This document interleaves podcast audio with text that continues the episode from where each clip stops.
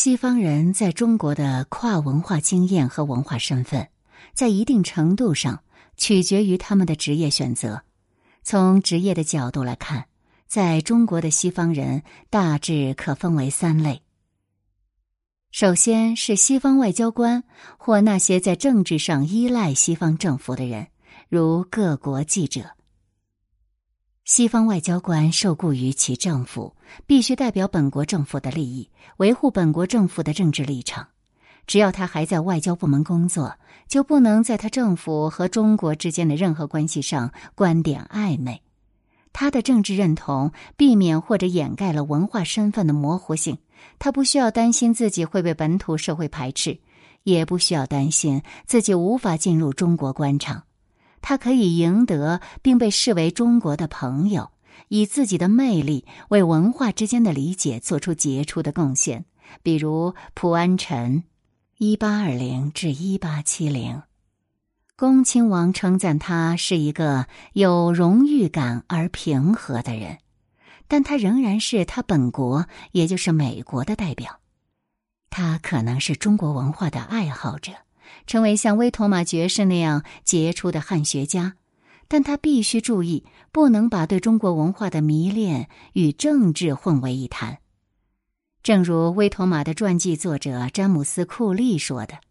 威妥玛对发展双重文化外交的支持，使他特别容易受到过于侵华的指控。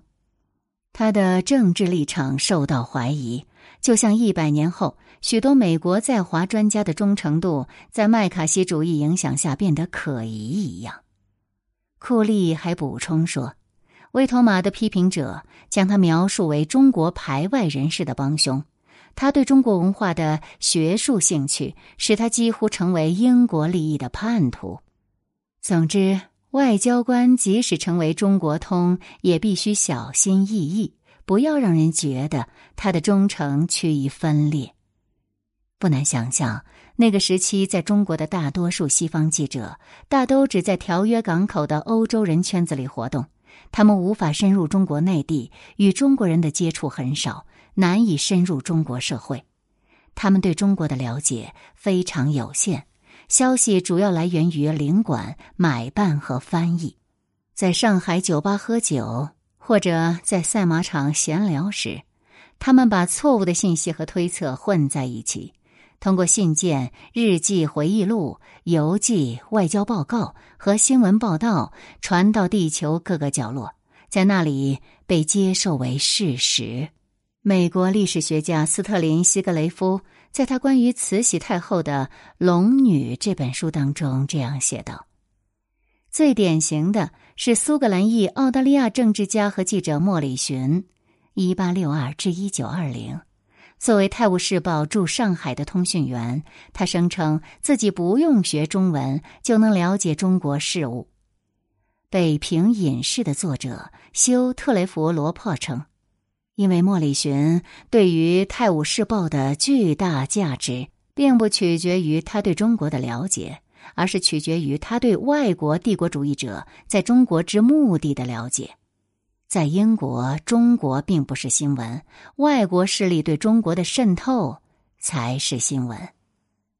其次，晚清时期有一些独立于西方和中国政府的探险家和专业人士，他们没有义务为他政府的政策和行动辩护，也不对清廷负责，比如传教士、记者、商人、学者、医生、工程师等等。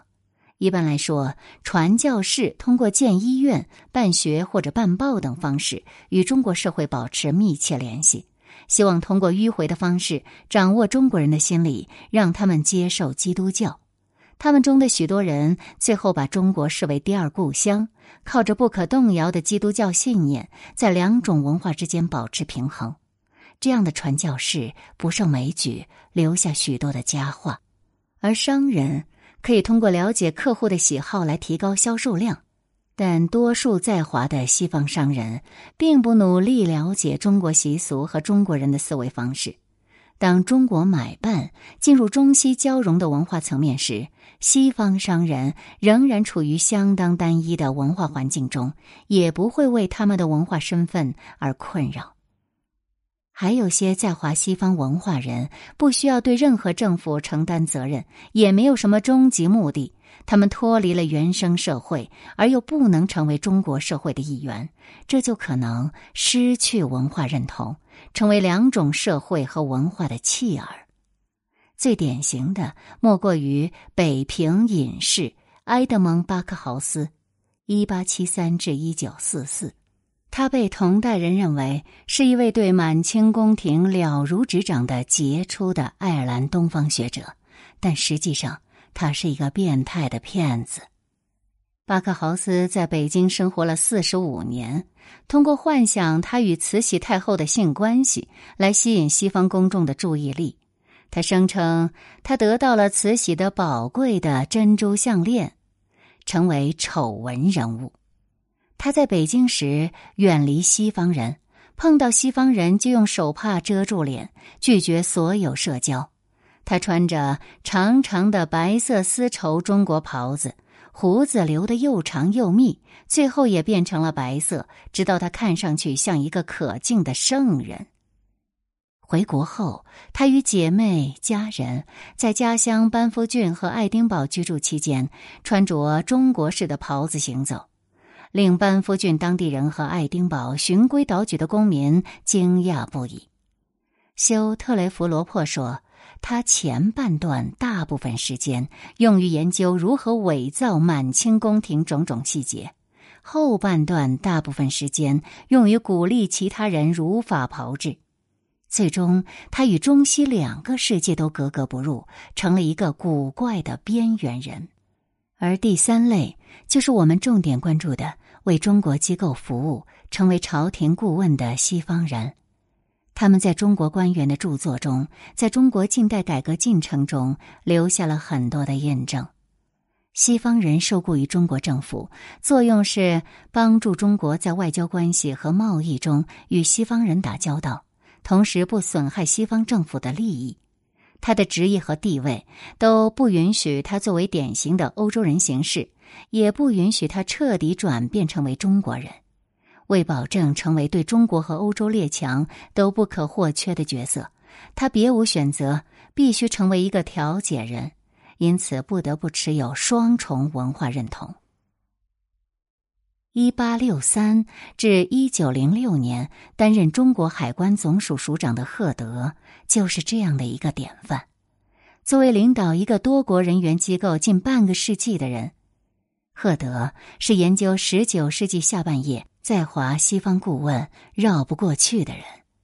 他也是近代中西交流史上各种复杂关系的枢纽。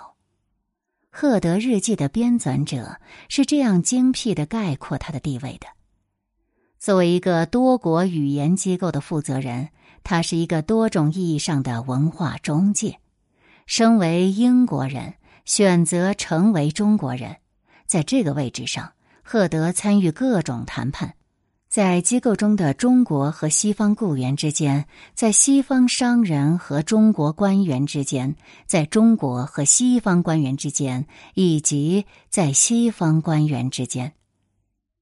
十九世纪六十年代以来，清朝与西方大国之间签署的几乎所有条约上都留下了他的痕迹。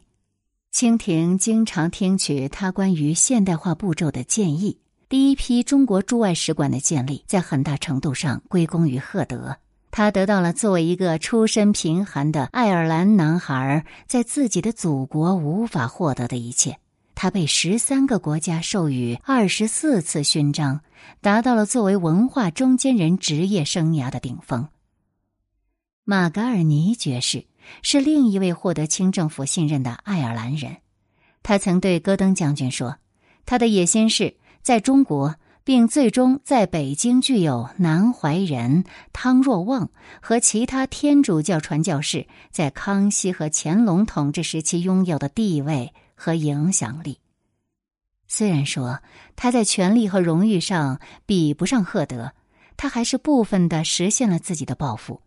他被李鸿章任命在松江建立兵工厂，后来又被任命管理南京兵工厂。一八七六至一九零五年期间，他作为中国驻伦敦大使馆的英文秘书，帮助第一批中国外交官熟悉外交惯例和欧洲习俗。法国人日意格曾在给拿破仑三世的信中表示，他正努力扮演为中法工作的双重角色。当李鸿章在技术上依靠马嘎尔尼，在外交方面依靠德翠林的时候。他在南方的同僚和对手左宗棠，则倚重两个法国顾问德日碑和日意格来建造福州船坞，这是他的自强项目之一。在日意格的指导下，船坞共生产了十五艘蒸汽船。此外，在总督沈葆桢的支持下，他创办了船坞学校，并组织赴欧教育代表团。朝廷当然没有忘了为日意格授勋。获得清朝政府认可的西方人都有一些相似的性情和跨文化的经历。一位与赫德和马格尔尼熟识的女士注意到，他们处事冷静而韬晦，不为急躁的愤怒和不耐烦的言语所动。他们知道如何避免令中国官员恼火的西方人强加于人的方式。尽管原则上他们是有道理的，他们时刻注意那些思想开放的官员何时易受中国社会保守势力的诋毁，也深知中国哪些法律和社会行为是西方人不能容忍的。很多在华西方人的种族优越感，使得他们很难接受在一个中国人的领导下工作。赫德的前任李泰国的声明最为典型，是充满着歧视。他说：“我的身份是中国政府聘用的外国人，为他们完成某些工作，而不是在他们手下。我无需指出，一个绅士在一个亚洲野蛮人手下干活是荒谬的。法国人德日碑也不愿接受以下属的身份在中国人手下工作。”英国海军军官朗威里辞职的原因之一，是他不能作为任何中国官员的下属为李鸿章服务。但即使大清帝国已经无法抵御西方列强的军事和经济压力，也不能容忍西方雇员这样傲慢。赢得朝廷信任的西方顾问，则表现出对中国的责任感，忠诚于朝廷。日意格认为自己是中国人的雇员，仅此而已。他认为自己在船坞的作用是有限的，并始终认为自己要对沈葆桢负责。赫德对他的下属反复强调，海关是中国的机构，而不是外国的，因此每个成员都应对中国人，包括人民和官员负责，避免形势有所冒犯和令人不快。每个人首先要切记的是，他是中国政府的有偿代理人，负责执行特定的工作。他最该关心的是做好这项工作。这或许就是上海话拎得清的意思吧。作为欧洲的世界主义者，意味着在西方列强的冲突中保持中立，更容易被中国当局接受。不仅可以丰富自己的社会生活，而且可以拓展自己的职业前景。欧洲顾问在他们的社会和政治生活中采取了多元文化的姿态。世界主义是海关总署的招聘原则之一。在赫德的势力范围内，有英国人、法国人、德国人、荷兰人、美国人、俄罗斯人、日本人和中国人。日意格很受赫德的赏识。因为他有进取心、勤奋、聪明、能干，尤其是懂得在这些地区谈论世界主义的价值。至于德翠林，他是完全站在中国一边的德国人，既不激烈的支持德国，也不明显的反对英国。戈登在给李鸿章的信中宣称，如果中俄之间爆发战争，他将放弃英国公民的身份，以便在不妨碍英国政府的情况下为中国作战。然而，他们的忠诚有时候不可避免是双重的，甚至是分裂的。试图忠于清政府，又忍不住表现出爱国主义。当赫德被要求解释他在中英之间的立场时，他是这样回答的：“啊，我处于骑墙状态，我不允许自己倾向于任何一方。但毕竟我是英国人，也就是说，在中英冲突当中，他会站在英国一边。马格尔尼呢，被称为内心深处的中国人，但他坚持认为，第一位中国驻欧洲公使应乘坐英国国旗下的英国轮船进入英国，而不是按照原来的安排乘坐法国轮船。尽管乘坐英国轮船行程会更长，这个建议被当时的英国公使威妥玛称为“灵活的把爱国主义理想引入一个普通的方案”。威妥玛因此断言道：“马格尔尼博士还是个英国人，在华成家立业，还是只为了职业生涯在华居住？这个问题影响了西方顾问们的婚姻和后半生。虽然赫德之所以功成名就，是因为他长期在中国工作，但实际上他并没有做好在中国度过此生的思想准备。”孤独和思乡之情贯穿了他的一生，他一直没有放弃离开中国的想法。他在给伦敦办事处的代理人坎贝尔的信中是这样写的：“我想离开中国，我真的很累，我不能永远坚持下去。我很孤独，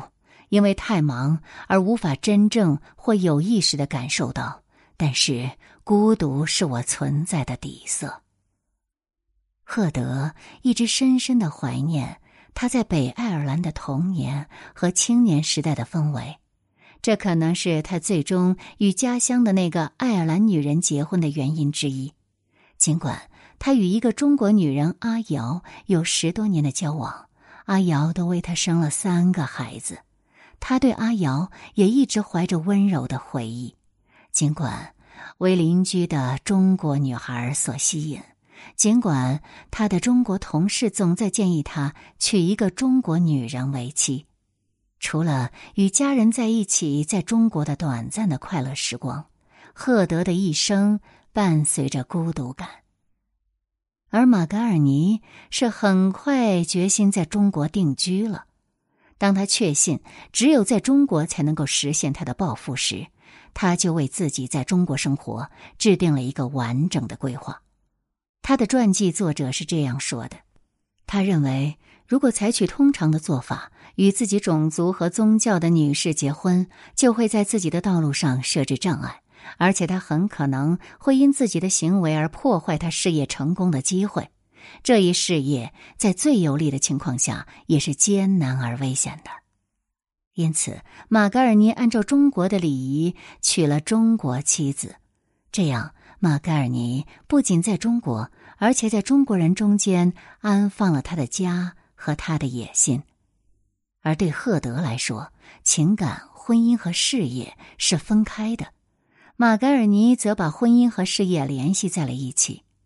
马盖尔尼没有像赫德那样爬上权力的顶峰，但他也没有像赫德那样一生被深入骨髓的孤寂困扰。基督教信仰与个人主义、自由主义和追求个人利益的信念并行不悖，是十九世纪西方社会道德的粘合剂，尤其是维多利亚时代的道德体系的支柱。一个维多利亚人必须是一个虔诚的基督徒，他们中的许多人即使不是传教士，也具有传教士精神，传播基督教是他们的共同理念。李提摩太虽然受雇于中国政府，但他本人从未脱离过教会。戈登则是一位军事传教士，相信通过引进西方的进步，可以将基督教的影响带到中国。赫德从未脱离传教士的环境，他经常提醒自己基督徒的价值和使命。他的日记里充斥着信仰上帝的表达。对牧师祷告的评论，或对照圣经的自我审视。综上所述，晚清在华西方人文化认同的蜕变，与条约港口的文化环境、欧洲本土社会的价值观以及中国传统社会的特点分不开。如果说晚清在华西方人大都停留在中国社会的边缘，那么清政府的西方雇员则处于中国社会的中心。在中国生活了几十年的外国人的大多数，并不需要质疑自己的责任和忠诚；而为帝国朝廷效力的西方人，每时每刻在生活的每一个方面都要扪心自问：面对中国和他们的祖国，他的决定是否正确？他们不得不在西方和中国的价值观和制度之间寻求妥协。在两个国家和两种文化之间取得适当平衡的唯一方式，就是持有双重文化认同。然而，这种双重身份，并不意味着两种价值体系的综合，而意味着受到两种并不总能和谐相处的文化的强烈吸引，不免就伴随着撕裂感。因此，保持双重身份不仅需要对两种文化和社会框架的深入了解，还需要强大的心理素质和精神支柱。就此而言，为晚清政府效力的欧洲顾问，是在华西方人中极少数成功的操纵双重文化认同的双栖人。